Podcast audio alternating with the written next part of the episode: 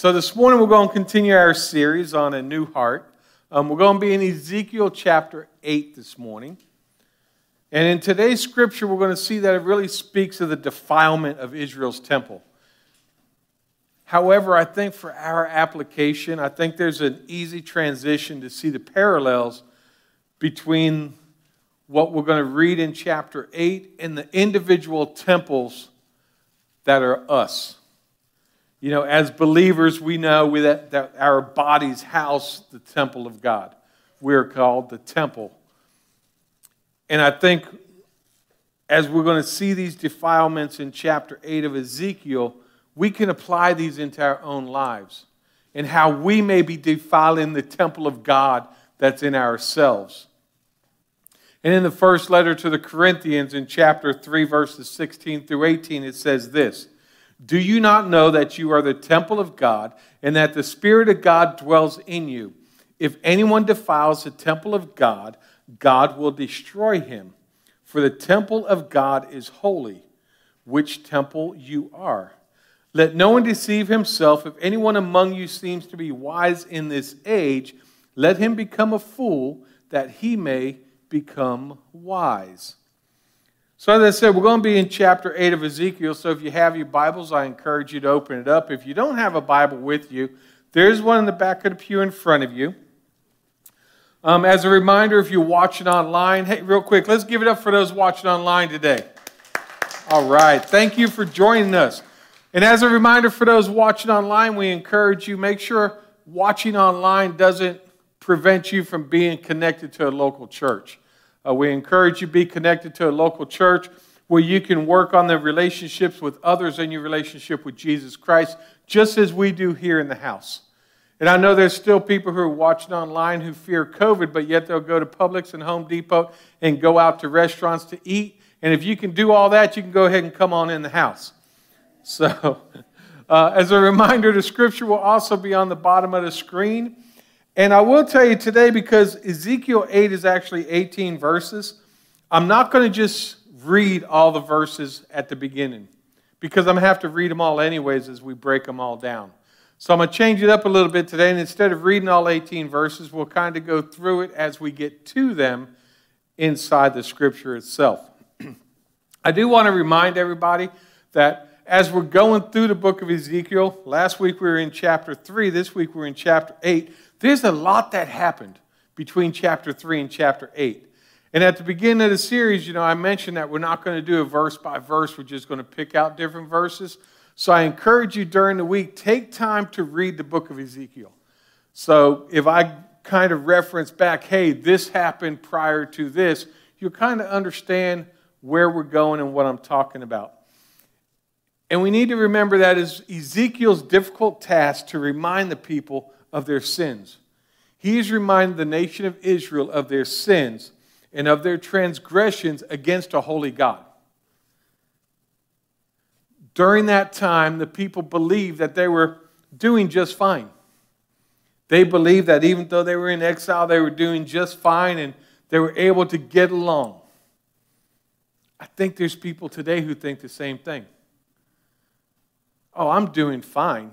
I'm able to just get along. Everything is just fine. But Ezekiel had to call them out. And sometimes we have to call people out. We have to call people out for the sins that are inside their lives. And you think about Ezekiel, he was the priest who had to do this for the nation of Israel. Imagine that burden he had to carry to be able to speak God's truth into people's lives. And imagine, if you would, imagine yourself being in a room full of people and you're the one who's got to tell them about their sins and their transgressions. Not an easy place to be. Especially if you're the one who's got to be up there saying, by the way, here is your sin. you know, it's not an easy thing to do. But this is what Ezekiel had to do. And he had to do it for the entire nation. We saw last week that Ezekiel was made a watchman, and we kind of really got into what a watchman is.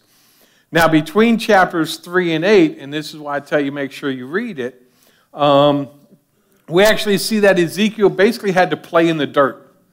Ezekiel had to lay in the dirt and draw a city to show the siege that was going to come upon the nation of Israel. He also had to act out the sins of Israel. He basically laid on his side and he just kind of ate, ate scarcely. He had to shave, which think about this, he was a Levitical priest. Levitical priests did not shave. He had to shave his face because God told him to, to point out the sins of the people. And in chapter 7, the end of chapter 7, verses 23 through 28, God basically told him that they were going to be repaid for their sins. The nation of Israel would be repaid for their sins and their transgressions, and that the end for them was near. It was coming. In them last verses in chapter 7, verse 23 through 28, it says, Make a chain, for the land is filled with crimes of blood, and the city is full of violence. Therefore, I will bring the worst of the Gentiles, and they will possess their houses. I will cause the pomp of the strong to cease, and their holy places shall be defiled. Destruction comes. They will seek peace, but there shall be none Disaster will come upon disaster, and rumor be upon rumor. Then they will seek a vision from a prophet, but the law will perish from the priest and counsel from the elders. The king will mourn, the prince will be clothed in, with desolation, and the hands of the common people will tremble. I will do to them according to their way, and according to what they deserve, I will judge them. Then they shall know that I am the Lord. Them are some strong words. And you think about it now as we move into chapter 8. God shows Ezekiel things that man is doing. He is literally showing him things that man are doing. And man, either one of two things.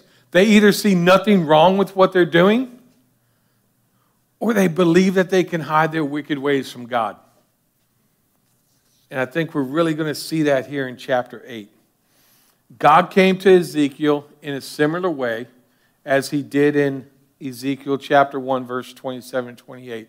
And it says in chapter 4, uh, in verse 4, in Ezekiel 8, it says, And behold, the glory of, the, of God of Israel was there, like the vision that I saw in the plain. So you see, this is very similar to Ezekiel chapter 1. and I really believe that by God appearing to Ezekiel in a similar way, Ezekiel was quick to recognize that it was God. He'd seen this vision before. So he really recognized it was, it was God. And I believe that appearing in the form of a man, I believe it's God showing that he's relatable. He's relatable and he's personable so that Ezekiel can have that conversation with him. And it also talks about him appearing as a fire, and he's shown Ezekiel that he is, has all consuming power. And he also shows with the light that he can see what is going on in the sins in people's lives. And I think the light also shows us that, it, like it says in Hebrews chapter 4, verse 13, and there is no creature hidden from his sight but all things are naked and open to the eyes of him to whom we must give account. God sees everything. God sees everything. But I think sometimes we, just like the Israelites, think God doesn't see it all. We think we can hide it from God. I think the description that we're going to be reading today, I think it gives us you know, as we look at this, that God's kind of indescribable. We can't really describe what God is. But we also see that God's going to show Ezekiel many things in this chapter.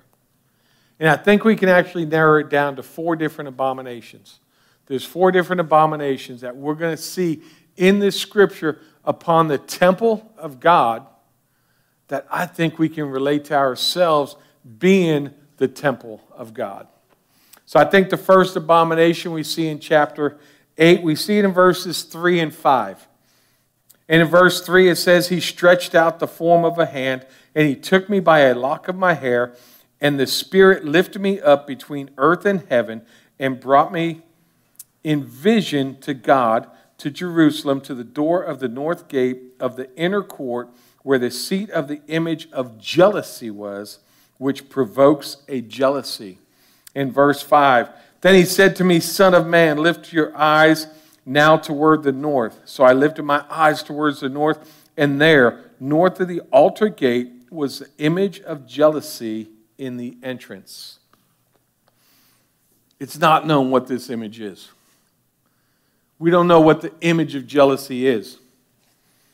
But we do know that it became a rival to God. And I really think that we're really not told what that image is because I think it's anything. I think it could be anything that we place between us and God. Anything we find that takes over our hearts of the people and diverts us from focusing on God could be that image of jealousy. It's the focus of people's attention before they walked into the temple. You think about this. They went into the temple and saw the, and saw the image of jealousy inside the temple, which means someone had to bring it inside. Someone had to bring it inside. And I think that anything that we put before God is, can be considered an idol. You know, God is a jealous God. And if we start worshiping idols or other things, our God has a reason to be jealous of us. Whatever that idol was that we see here, it provoked God to jealousy. I think the second abomination that we see, we see when Ezekiel has to look through a hole, and it's in verses 7 through 12.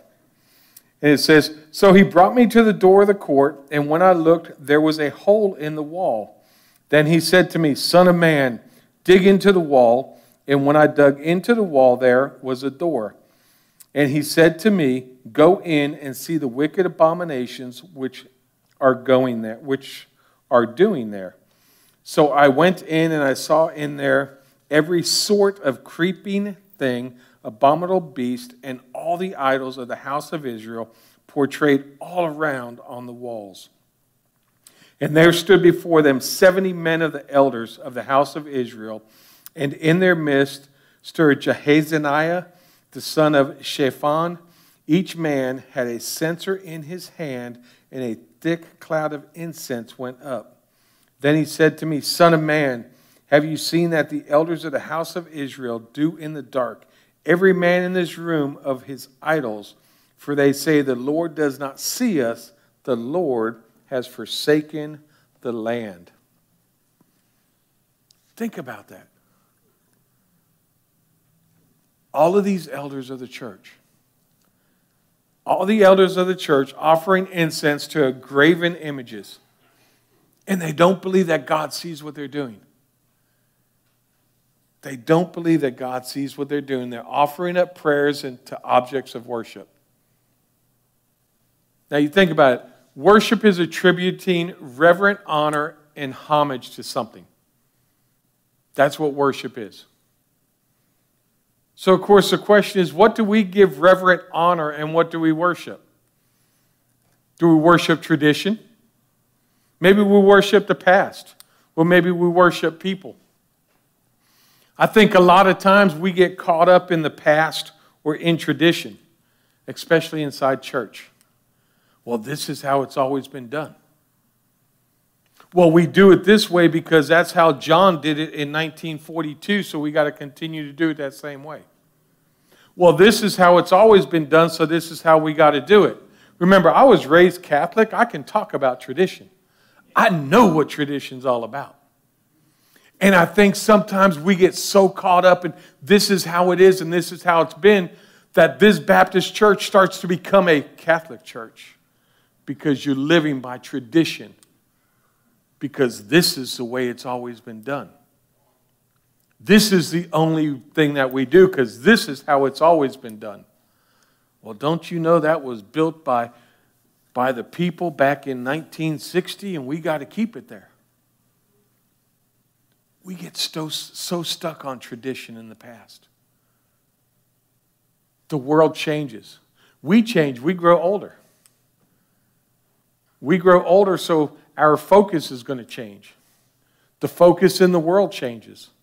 The one thing that should never, ever change is what is preached, and that is the gospel of Jesus Christ, that is Christ crucified. But there's times we got to understand that, you know, as they say, what's the meaning of insanity? Doing the same thing over and over again, expecting different results? Sometimes you got to change. In order to affect change, sometimes you have to change. But we get so caught up on tradition. We get so caught up on this is how it's always been done. It's us four and no more. We're not worried about the rest. We just want to be happy ourselves. And I think sometimes we give that worship or that reverence to things that we shouldn't give reverence to. Our focus should be on Christ crucified and bringing the lost, bringing one more to the saving knowledge of Jesus Christ, and affecting change everywhere that we go to. Affect that change and attribute it. You think about it, Ezekiel had to dig to see what was going on. He had to dig through this wall to open a door to see what was going on. But God already knew. God already knew what was going on. I think the third abomination we see in verse 14, and it's God brings Ezekiel to the north gate where the women are weeping. So in verse 14 it says, oh, wait a minute. So he brought me to the door of the north gate of the Lord's house. And to my dismay, women were sitting there weeping for Tammuz. Tammuz. So Tammuz is the god of fertility. And they honestly believed that by worshiping this god of fertility, that he would come back to life and that he would bring a spring that would eventually bring a bountiful harvest. So to actually appease this deity, the women would often act out shameful acts of sexual immorality. Keep in mind, this still happens today. There's a church in Georgia who advertised that they were going to have scantily clad ladies dancing on the stage during worship so they could get people to come into the church. That's not so bad. My previous church, back in probably 2002, maybe, had a sermon series called "World's Largest Strip, uh, World's Largest Strip Club." They even had a banner on a big billboard on 595. Follow me to the world's largest strip club. Has shirts made for the congregation to wear to go out. Now, of course, the message series was about stripping off the old you and putting on a new self. But they used sex to get people into church. And it happens all the time. There are still churches today that are going to use sexual innuendos to get people to come in church. So, what we see here in Ezekiel chapter 8 is still happening today. Because unfortunately, in today's society, what sells? Sex sells. Put some pretty woman on stage, people are going to come in to see her. Put this person on set, people are going to come. Put this out there, people are going to come. But we're the church. We should be different. Now, it doesn't mean we're out there beating people about it. We go into the world, we don't bring the world into the church. Can we leverage what's going on in the world? Yes. Because we can provide hope, we can provide love, we can provide a vision for the future for people who are lost. But we don't take what's out there and bring it in here. We bring hope. We bring that love. We bring Christ crucified to them situations. But there are still churches today that leverage what's going on in the world to try and get people to come into church. To the point that they'll even play secular music as part of their worship. And the understanding is well, if I got someone in here and their arms are crossed and they're upset, they don't want to be in church, and they hear a song that hey, I kind of know this song. Their foot will start tapping and they drop their arms and it opens them up for the message. I don't know if it really opens them up for the message. I think it just opens them up to feel good. But churches are doing it today. Churches still do that today, just the same thing that we've seen. And we see that it's an abomination. We see that it's an abomination that God's not happy with. But it still happens today. And now, the fourth abomination, um, we're going to see 25 men who turn their backs on the altar of God. And it's in verse 16. And it says, So he brought me into the inner court of the Lord's house, and there at the door of the temple of the Lord, between the porch and the altar, were about 25 men with their backs toward the temple of the Lord and their faces towards the east. And they were worshiping the sun towards the east. They turned their backs on God. Blatantly turned their backs on God. Now, think about this they came into the temple. So they came into the temple of God. They went through the outer courts. They went into the inner court. And they went right before the altar of God. And then they turned their backs. They turned their backs and they faced the east and started worshiping the sun. Now, these people are coming to church all the time. They come up to the altar. They say a prayer, then they turn their backs on God. They just turn their backs on God. And I think each one of these abominations has gotten worse and worse as we went on. I think three of them had to do with worship. And I think that's very clear. And the last one was just a rejection of God. They just dead out rejected God. I'm going to walk into the house of the Lord. I'm going to come in. I'm going to go up to his altar, and I'm going to turn my back on God and do what I want to do. I'm going to worship some other God instead of my Creator. And we still have people who do that today. And God promises to bring a wrath upon them for what they're doing. And you see that in verses 17 and 18. And it says, And he said to me, Have you seen this, O Son of Man? Is it a trivial thing to the house of Judah to commit the abominations which they commit here? For they have filled the land with violence, then they have returned to provoke me to anger. Indeed, they put the branch to their nose. Therefore, I also will act in fury. My eye will not spare, nor will I have pity and though they cry in my ears with a loud voice, I shall not hear them. Wow. I shall not hear them. I think there's a couple things we need to point out with all of this. God sees everything. God sees everything and He knows everything that we're doing. You think about it in Genesis, God knew that the people were banding together for evil. So, what did he do? He gave them different languages and confused them at the Tower of Babel. God saw the imaginations of man turning evil, and everything was turning evil. So, what did he do? He brought a flood and wiped them out because of one righteous, one righteous family. Even in 1 Chronicles 28 9, it says, As for you, my son Solomon, Know the God of your father and serve him with a loyal heart and with a willing mind, for the Lord searches all the hearts and understands all the intent of the thoughts. If you seek him, he will be found by you, but if you forsake him, he will cast you off forever. God sees everything. God knows what's in your heart. He knows what's on your mind. And despite anything limited, the limited concept that we may have of God, we can't fully understand Him. We cannot fully understand God. But man, does God have a great understanding of us.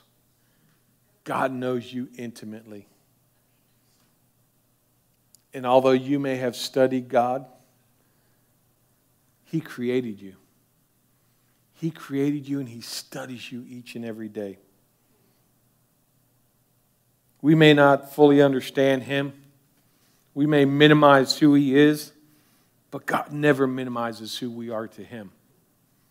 We are his children. We're His creation. He has a plan for our lives. He loves us enough that He sent His Son to die on a cross for us. But we limit what we think He knows about us.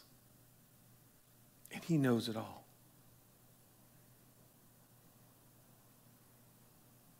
If God were to bring an Ezekiel into this church today,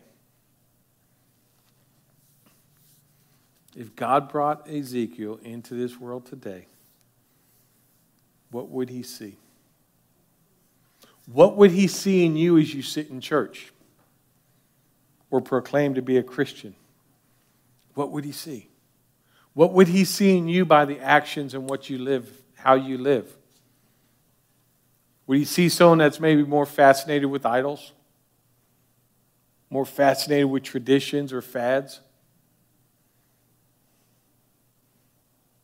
Would he see someone who's more about sexism than sexism of the church and more about just being interested in worshiping God when you feel like it?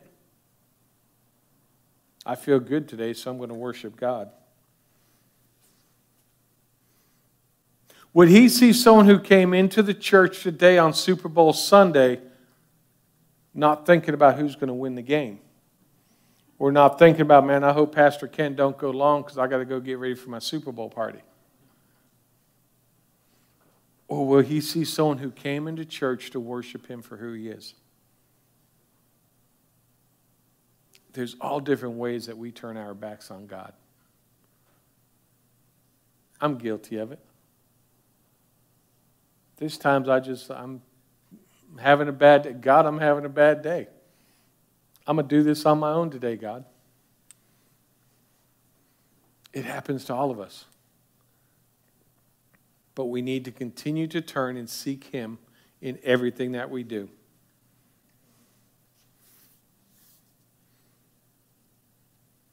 If Ezekiel came today, would he see someone who's just given lip service? I'm a Christian. I'm trying to do all the right things, like I mentioned last week. You wear this mask when you come into church. Hey, brothers and sisters, I'm doing just fine today. But then we go outside the church and we treat our spouses or our family members or anyone we come in contact with, we treat them badly and harshly. But yet we'll be the first one to say, Well, I'm a Christian. If Ezekiel came today, would he call you a Christian?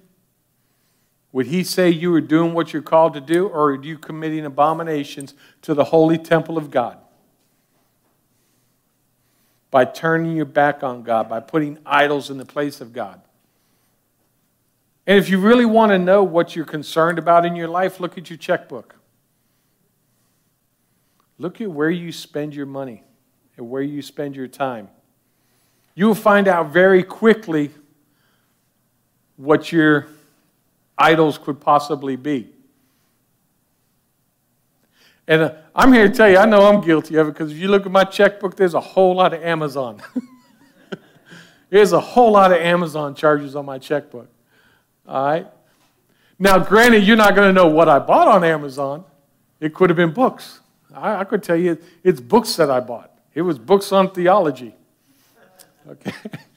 I'd be lying, but I could tell you that. What are the idols in your life? What are you putting before God in worship? Like I said, it could be tradition, it could be the past, it could actually be people. Do people have a higher value in your life than God does? Does a person take up more of your time than God does? And I'm not talking about a husband or wife. I'm talking about as there's someone in this world who takes up that you think about more than you think about God. And it shouldn't be like that. You know, how many people fantasize coming into church and, like I said, you're thinking about something else. You come in so you can check it off. I did church on Sunday. You do that checklist to, you know, you I'm the Christian checklist. I did Bible study. I did this. I did this. I'm good for the week. God sees that. God sees it. You know, it seems that today's church, many people have become what I call Christian ag- agnostics. Christian ag- agnostics practice a distinct form of agnosticism that applies to only the properties of God. They hold that it is difficult or impossible to know for sure anything beyond the basic tenets of a Christian faith. This is all I know. This is all you can know about God. And if there is a God, that it's impossible to actually know him. And there are many people who walk in churches today who are Christians who believe that. That they can't know God. There's no way, there's too much to know about him. I think a lot of people are more into this New Age movement of Christianity. They think that God's this impersonal force that, despite continued emphasis from the Bible and in God's Word and from Jesus Himself, they think they can't have a relationship. There's no way I can have that relationship. But according to Jesus, God knows every single hair on our heads, every sparrow that falls out of a tree, that falls to the ground, and that He has a plan for our lives. But people believe that they can't have that personal relationship. Oh, there's no way I can know Him. And unfortunately, that's the way people are going. And because of this, what you find is there's evil lurking. There's evil that lurks inside this world that want to thresh us like wheat. It wants to get inside your life and change you. It wants to teach you to be immoral. It wants to teach you that you can't have a relationship with God. It wants to teach you that all of this other stuff in the world is more important than God. And if we allow it, it will slowly creep into our lives it will creep into our lives and make room so that there's no room for God. Because it'll put idols in the way between us and God. And it'll do it slowly. It'll be just little things at a time. And then all of a sudden you'll realize one day, wow, where's God in all this? Well, you've been putting idols in front of Him for so long that He's not there. You've walked away from Him. He never left you created barriers between you and Him. And the moment we begin to allow that idol to creep in, we begin to push God out. So we really need to watch what we're doing. Our, when our minds start to wander, so too will our heart. A lot of people, will follow your heart. Follow your heart. Don't follow your heart. Heart's deceitful. You know, your heart is deceitful. You know, I heard a story once about a husband and a wife. They were out working in the yard. They were doing some gardening work, and their two daughters came out. And while they were out there doing the work, the daughters were kind of playing around, and then one of the oldest daughters came over and saw them pulling weeds and actually pulled a plant out of the ground. And the parents, you know, say, hey, hey, hey, you, that, that's a plant. You can't pull that out of the ground. You know, you, you can't do that and they kind of took the plant from her and started putting it back in and didn't really think much about it. A little while later, all of a sudden, they looked and their daughter was gone. And they started like freaking out. Where is she? And they started looking all through the backyard. They started looking through the neighborhood, looking all through the house. They were just about to call the police when the mother found the daughter hiding in the closet in the basement. And when they asked the daughter, you know, what, what's wrong? And instinctively she knew that she did wrong, so she had to go hide. She had to hide from her parents because she got in trouble. And I think this goes all the way back to the garden because we do the same thing. We try and hide when something's wrong. When we do something wrong, we try and hide. And if you think about it, back in Genesis chapter 3, verses 8 through 10, it says, And they heard the sound of the Lord God walking in the garden in the cool of the day, and the man and his wife hid themselves from the presence of the Lord God among the trees of the garden. But the Lord God called to the man and said to him, Where are you? And he said, I heard the sound of you in the garden, and I was afraid because I was naked, and I hid myself. You know, I think the irony of this whole situation is God knew where they were. God knew where they were hiding. But he still asks that question Where are you? Where are you?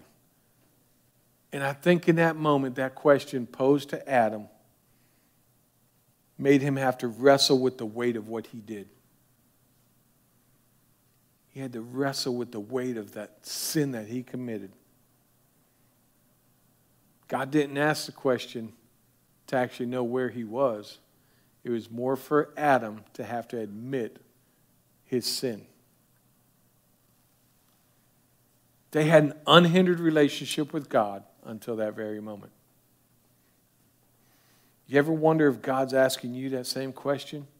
Where are you? Where are you? He knows exactly where you are. The problem is we're trying to hide because we hide from our sin. We commit abominations against God in the house of the in our temple, and then we try and hide it from God. Think about how many times when your kids were young and you played hide and seek in the house. And you're walking around and you see them kind of hiding behind something. You see them and you walk past them. Oh, where are you? Where are you? That's kind of how I see God doing this in the garden. He knows where to hide. Oh, where are you? Where are you? Where are you right now? Are you sitting inside this church or are you 100 miles away? Are you maybe in Tampa right now? Thinking about the GOAT. Go KC. I'm going to put it on record, it's on video. Go KC. where are you? Are you where God wants you to be, and are you doing what God's called you to do? Or are you placing idols in front of Him? Or are you turning your back to Him at, at His altar? Or are you inviting the world inside the church and trying to get people to come in church by using what's in the world? Or are you taking what's inside the church out to them? Are you honestly doing what God called you to do to make disciples of all nations? Are you going out into the harvest? Are you going out and making a change inside the world? Inside your little world? Or are you just oh, well, I'm going to check off I went to church on Sunday. Maybe God's asking, Where are you? Every one of us can remember the day we accepted Jesus Christ as personal Lord and Savior. I remember that day I was on fire. Everything I thought about was Him all I wanted to do was spend time in His Word, spend time in church. And then over time, life got in the way. And it happens to all of us. Life gets in the way, and we stop doing what God's called us to do, and we lose that excitement that we had when we first accepted Him. We created that personal relationship. We had that personal relationship with Jesus Christ, our Creator, and over time it got dull because we let other things get in the way. Where are you? God sees you. God knows where you're at. Are you going to open up your eyes and open up your heart for Him? Romans 14 12 says, So then each of us will give an account of himself to God. At some point in time, each one of us are going to have to give an account to God for what we've done and what we've not done. I think today today's calling you. Where are you? Where are you? And only you can answer that question. It's a, it's a question between you and God. God knows where you are. God knows if you're truly seeking Him in everything that you do, or He knows if you've got idols in the way. He knows if you're so stuck on the past or stuck on tradition or whatever it is you may be stuck on. God knows. It's time to give it back. Time to come out of hiding because God sees you. He sees you just the way you are, not the way you think others see you. He sees you for who you are. And He loves you exactly how you are. We can never be good enough for God, but we can certainly try each and every day. And maybe you don't know Jesus Christ as your personal Lord and Savior, and you know you can lock that down. The Bible says that all of us are sinners and we all fall short of the glory of God. But if you confess with your mouth that Jesus is Lord and believe in your heart that God raised him from the dead, you will be saved. And even if you're not in this sanctuary and you're watching it online, and you say, I need to make this commitment and I need to accept Jesus Christ as my personal Lord and Savior, I'm going to pray in a minute and you can make this prayer yours. And if you're watching online and you accept Jesus Christ, I encourage you to go to our website. And there's a place on our website that you can say that you accepted Jesus Christ. And I'll be more than happy to send you some more information about how to continue your walk. Maybe you just need to come up to the altar and say, God, I've been hiding. I've been hiding behind this mask for so long. I need to take it off. Lord, I need this mask to come off, and I need you to see me for who I am, and I need to see myself for who I am in you and be obedient to what He calls us to do to change this world one person at a time. So if you've never accepted Christ or you're watching online, I'm going to say a little prayer and you can make these words yours. And everyone just join me in prayer. Heavenly Father, Lord, I come to you today and I want to make you my Lord and Savior. Lord, I believe in my heart that God raised you from the dead. And Lord, I know I'm a sinner and I fall short of your glory. But Lord, please come into my life. Be the Lord over my life and help me to change who I am so that I can be who you have called me to be. And I make that prayer in Jesus' name. And maybe you just need to rededicate your life to Christ and you need to come up here and say, Lord, I failed. Lord, I come to you today as a sinner who's also called a saint, who is failing you, Lord. Lord, open up my heart so that I may receive what you have for me and take away this old self and make me new. Lord, I know you see me. And Lord, help me to see me as you see me. And that I can affect change in other people's lives. And Lord, we just thank you for your time.